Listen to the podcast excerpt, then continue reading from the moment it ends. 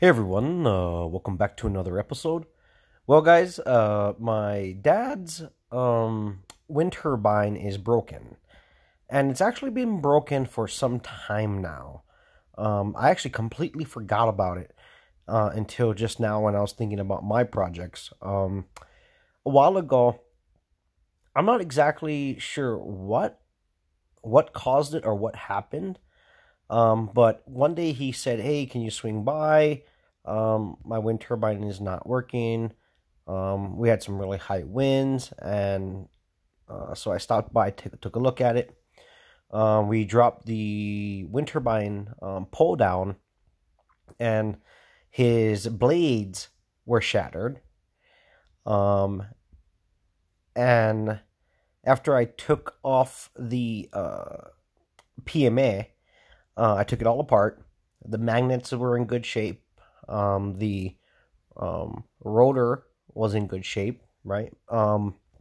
But the wire windings, right? So the way a PMA works essentially is you have a stator on the outside, and then on the inside, the rotor itself is where all the magnets are connected. And as the rotor spins, it is spinning within the stator, right, which is creating a electrical field. So every time the magnets turn and spin, it creates more of a voltage and amperage. The faster it goes, usually the more voltage and more amperage you get out of it. Now, I took his completely apart just to kind of get an idea, because what I did was I put a drill gun to the end. You know, I took off the blades because they were, you know, shattered, and I put a drill gun on and I hooked it up to a bridge rectifier just to see, you know, if I could get one amp, you know, just to see if it was going to bounce, and nothing came out. So then that told me something else was going on. Now, the way his wind turbine is set up, it's a little bit different than mine as far as the generator part. So I run wild 3-phase AC down the pole. So what that means is there is 3 wires coming off of the stator. Those 3 wires get tied into another set of 3 wires, essentially just, you know, extending them down into my power shed. It goes to a bridge rectifier. It takes the 3 wires and converts it down to usable DC power on a positive and negative, 2 wires coming out. And then from there, it goes to my charge controller, from the MidNite Solar Charge Controller, 200 model, and then from there to the battery bank. I do have breakers in line and stuff like that for mine. Now for his is a little bit different. So it still has the rotor, still has a stator, but the bridge rectifier is actually up inside of the PMA. So it's actually getting converted right there, okay? And so essentially what he has coming down the pole is 2 wires instead of 3. And it is already positive and negative DC power coming down. So what that means is he has to run thicker cabling. Because if it's getting converted up at the top, now you're going to start having efficiency losses over a distance. And depending on the thickness or gauge of wire that you're running. So for him, because of the way his wind turbine was set up, he already had thick wires running up there to the wind turbine. So it wasn't such a big deal. He already ran that long time ago, and so we just tied into it. So it wasn't really much of a modification, really. But there's a downside to the bridge rectifier being up in the wind turbine. For one, if the bridge rectifier was to fail, that would mean that you'd have to completely bring down your wind turbine, take it all apart, like completely apart, in order to pull out the bridge rectifier and replace it, which we have done in the past. Okay, we've done that, I think, like twice. The bridge rectifier has gone out, and it's a pain because you have to completely just bring everything down, take it all apart, you know, change out that one part, and reassemble everything and put it all back together, lift everything back up in the sky. So, you know, it's really a pain to do that. Now, and then obviously the other part of it that's a negative would be is that because it's getting converted up there, you know, obviously you'd have to use, you know, really thick gauge wire in order to carry that power down the lines without losing too much loss. So obviously thicker gauge wire costs more money, right? So those are the two cons with having a setup like that. So I was thinking it was his bridge rectifier this time again.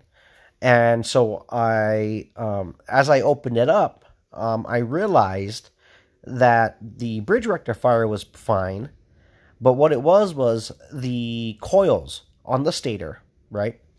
They get, the way it's wound, if you ever guys get a chance to look at how they wind these things, there's actually one, I think it's one or two wires that actually get connected together, and they have like a, kind of like a solder joint, I guess you could call it. Yeah, kind of like a weld or a solder joint that joins these two wires together. And what I noticed was that it was completely burnt right in that location, and the wires got fried, and obviously whatever welding or solder that they used completely just couldn't handle the amperage or the heat that the wind turbine was generating, and it failed. And then effectively what it did was, as it was failing, it shorted out the coils. So there's a couple of wires that are in really bad shape. They got completely fried. I don't know if you guys ever fried a wire before, but once you fry it, it becomes very brittle and black, and it doesn't carry any current or voltage anymore. So essentially his stator is shot and is no good. It would be no sense of me trying to fix that because of how bad the shape of that stator is in. So I still have his PMA essentially under my house, and because when I took it apart, I'm like, oh no, now I got to go look for a stator for him, right? To replace the stator that got burnt out essentially, and then it's been sitting under my house ever since, right? Because I've been so busy with everything. I did upgrade my father's solar system a little bit and charge controllers and stuff, so he's been doing just fine. But, you know, there is those days because he has a smaller system that sometimes the system is struggling a little bit, you know. And since we do have so much wind where we live, you know, it only makes sense to make sure you're using a wind turbine because, you know, I'm using solar and wind, and the combination of both of them work very well. So, I was just thinking about it, and I'm like, you know what? Because I have multiple wind turbines sitting under my house. I even have my very first wind turbine that I Frankensteined together. I bought parts from all these different companies, and I tried different stators, tried different rotors, tried different blades, tried lots of different things in order to try to figure out which parts from different companies actually performed well or well enough to generate as much power as I could. And I did come across a combination of parts that worked very well. And if you guys look back in my really, really earlier videos, my older videos, like real old videos, I do have proof of that wind turbine that I put together myself by using different parts from different companies.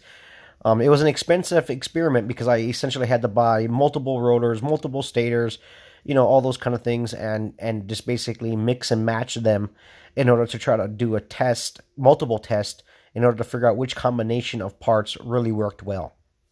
And so that wind turbine was essentially set up for 12 volt, and it was pushing out, I believe, if I remember correctly, 80 amps, 80 to 90 amps. But that was, you know, pushing it to its, you know, it never blew up. It never, you know, failed. It was doing its thing. But on average, I would say 60 amps on average, which is not bad, you know, not bad at all. So I still have that stator, and it's still in good shape.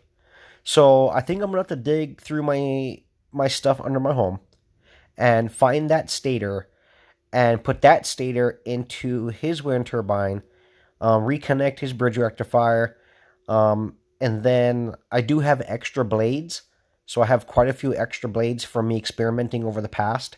I've bought different brands, different styles, different lengths, different materials essentially, So I have more than enough wind turbine blades to, you know, give him. So that way he can get his wind turbine up and running again. So that's kind of where I'm at with my father's wind turbine. Currently it is under the house. It is in parts, essentially. So all I have to do is search for that other stator, slap the stator in, reassemble everything, and dig up some blades for him. And then we can remount everything, and then he can be up in operation. But here is the other caveat. So he was running wind turbine directly to the batteries.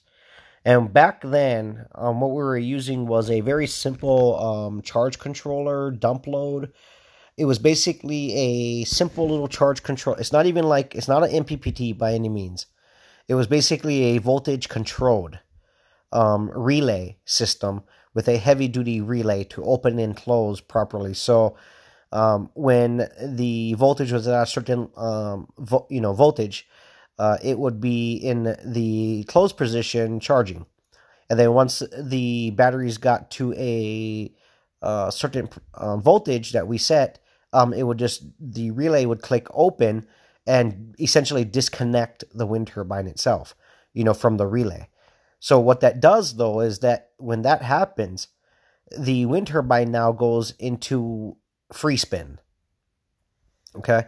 Because, you know, there's no, essentially when the relay is opening, there is no contact, right? The wire, or it's like acting as a switch to, you know, to disable or turn off that wire.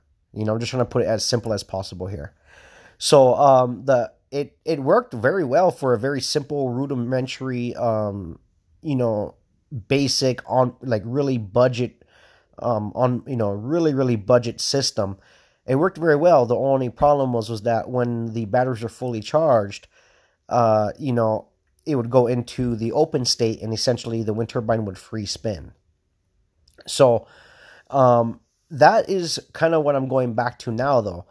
I'm thinking in my head that I wonder if that's what caused it, because once it goes into free spin, it, you know, the voltage will climb like crazy because it's just open, right? There's no load on the wind turbine anymore, because the second you put a load onto a generator, it slows the generator down, right? The wind turbine, doesn't matter if it's a wind turbine or hydro or whatever, the more of a load that you're putting onto it, the slower it'll spin, right? Now, when there's no load, it's free spinning. So it'll just start, you know, zipping away and like really high RPMs. And now I'm thinking, I wonder if that is what was causing the issues with either the bridge rectifier and or the stator burning out, right? So I start looking at the causal effect of certain things and just trying to trickle it down to troubleshoot to find out what is causing the breakdowns on his wind turbine. Now, here's the thing.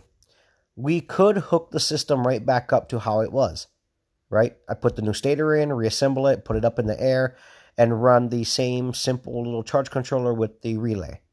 We could do that.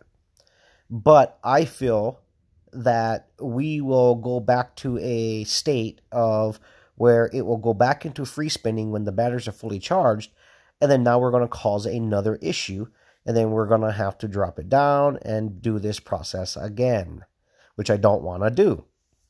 Now, the proper way to do this would be like a charge controller from MidNite Solar that I'm utilizing, right? But here's the thing. My dad's system is a very, you know, on like budget, you know, really budget system. And, you know, I've already sponsored quite a few components, you know, all kinds of stuff, you know, for his place. And keep in mind, you know, not only did I help put together, you know, a lot of it, and I purchased the Outback charge controllers and stuff for them, but I also set up my mother. So my mother has her own little off-grid place as well. And then my auntie does too. And I've sponsored majority of my immediate family with a lot of parts and components to put their systems together. So on my end, it is becoming very expensive, right? So after I've already, you know, think about it like this, guys, a Outback charge controller is expensive, right? You're looking at $500+. Okay, they're not cheap. And then all the rest of the components can add up quite a bit. So, you know, I've gone to the furthest extent that I'm willing to go to right now, because I just have, you know, I've helped out my family members a lot already, and it's a lot of money that comes out of my pocket, really, you know, in the end. And so, you know, the proper way for my father's wind turbine to go forward would be to get a MidNite Solar charge controller, because it does operate on solar, wind, or hydro, right? And then wire it in properly, and then we would probably mitigate the failures of the wind turbine now, right? Because I've never had a problem with my wind turbines, you know, because the way I have them hooked up properly. They just operate. In fact, as I'm making this podcast, it is currently 8:40 p.m. It is completely dark, but I'm, you know, I got my window open and I can hear my wind turbine in the background spinning and generating power. I have my little display in the house that I can look at, and it's generating power, you know, so that's an awesome feeling to be able to just generate power at night. So I'm kind of stuck in a catch-22 with this situation. I can fix his wind turbine.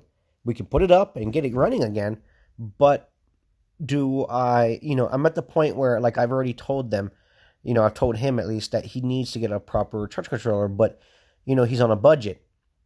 And, you know, because here's the thing, guys, the MidNite Solar charge controllers are more expensive than the Outback charge controllers, okay? The MidNite Solar charge controllers are $600 and up, okay? So there's a lot more money involved, you know? And for my father, at least, you know, he's old school, right? $600 to him is a big deal. That's a lot of money. And rightfully so, you know. $600 is a lot of money for a charge controller, you know. It's not no cheap component for sure.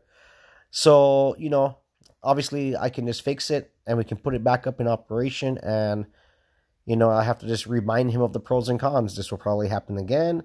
And then, you know, I'm the one that's going to be fixing it again. Or if he can somehow pull some money together to go get a good charge controller, that way we can wire it properly and we can try to mitigate the failures that's happening on his wind turbine, you know? So it's kind of a catch-22 for me, guys. Sometimes it's hard to tell your parents what to do, you know? I'm sure a lot of you guys have come across this yourselves. You know, they're dead set on, you know, their own ways and their opinions and how they look at things and how they budget things. So, you know, in the end, all we can do is give the best advice possible, and, you know, hope for the best, really. But if he doesn't take the plunge to purchase a decent charge controller for the wind turbine, at least, I already know that I will be fixing this wind turbine. Not just, you know, this time, but multiple times in the future, because it will keep failing, right? So, yeah, and it's hard for me to justify spending another $600 on his system when I've already put quite a bit of money into the system itself. You know what I mean? So it's each his own for sure, but at some point you do have to draw the line, you know, because here's the thing, you know, I don't mind helping out people, especially my immediate family and stuff, which I've done a lot of. But financially, at some point, like, do I just build them a whole brand new, like, really nice system? Because I keep putting money into it, right? So it's like, I really have to draw the line at some point. So, yeah, it's one of those catch-22, guys. I'm sure you guys understand my frustration on that aspect, at least, you know. Now, I should point out, though, with no proper MPPT charge controller connected, and connect it the more rudimentary way that I explained earlier, his wind turbine will operate for over a year, 2 years. Well, I would say over a year easy, because it kind of seems like probably every year and a half to 2 years is kind of right when the wind turbine will fail. Usually the bridge rectifier is the one that keeps going out first. And then in this case, the stator wires got fried as well. And I really think it's because it's going into free spin, right? Because that bridge rectifier is still taking a hit, right? The bridge rectifier is taking all that voltage in when it's free spinning. It just has no place to take, you know, push it, because it's basically, you know, the batteries are charged. I guess the other situation I could do would be to put a resistor. So you can, I'm not sure if you guys know this, but they do sell these really big resistors. Essentially, it acts like a heater, right? So once the batteries are charged, I could dump the extra power into these big resistors. And so that might be an option. The resistor is a lot cheaper, right? Way cheaper, like really, really cheap. You know, and you can stack multiple resistors on each other. So you don't just have to have one big resistor. You can have, you know, as many resistors as you want, essentially. So that is an idea, you know. Financially wise, if I'm the one that has to keep fixing it, I'll just buy a resistor for him. That way, once it opens, we'll just divert it. So instead of it going into the free spin stage, it'll get the batteries charged, and then boom, it'll click over and instantly start dumping the power into the resistor. The resistor's job is just to take it, and it dispenses it as heat, right? So that would be one way to address this issue if my father does not want to get a proper charge controller. So, you know, guys, the moral of the story here is, you know, everything is fixable, obviously. And, you know, there is two ways of doing things. There is the budget way, which will work, right? If I put a resistor on it, it'll work. But, you know, there's pros and cons to everything, you know. But if you're on a budget, you know, think outside the box, guys. You can build a very rudimentary system, and it'll work. Absolutely, it will work. You know, or you can step up a little bit and spend a little bit more dough, and you know, get a more professional system. And you know, there's just pros and cons with everything, you know. So don't feel like you always have to, you know, buy the most expensive stuff out there. You know, don't feel like you have to do that. You know. There is a cheaper way to do everything, but just have to understand the pros and cons to each situation, essentially. So, anyway, guys, I'll give you guys an update on that, because I think the same time I'm going to mess with my wind turbine project, I think it's only right that I rebuild his, find that stator, put it all together, and put it up back up in the air. And I think in the meantime, while I'm getting all that squared away, I'll go and purchase maybe like 2 resistors at least. And then that way I can at least install the resistors. At least then we have some type of buffer that instead of it just going into free spin. Because that's the worst thing you want. You don't want the wind... Well, there's 2 scenarios. You don't want the wind turbine to be free spinning. And you don't want the wind turbine to be on a dead stop. Like on some wind turbine systems, you'll see people have an on and off switch. You don't want to do that. Because if the wind turbine is spinning really fast and you hit that off switch, you're basically shorting the wires out. It's a dead stop. It's a dead short. It's got no place to go, right? So you're putting a lot of strain on those stators and all those little wires up there. When you can, you know, essentially divert the power to a resistor. A resistor is essentially shorting it, but not as harsh because of how the wires are on the resistor. It is a lot thinner, and it's spread out over a distance, right? Because you do have resistance, ohms, and all that. So you know, it's not essentially a dead short. It can take more of the power more consistently to dispense it. You know, instead of it just being a dead short, a complete dead short. So pros and cons to every situation, obviously.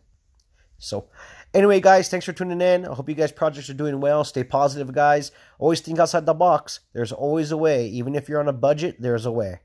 You know? See you guys on the next one.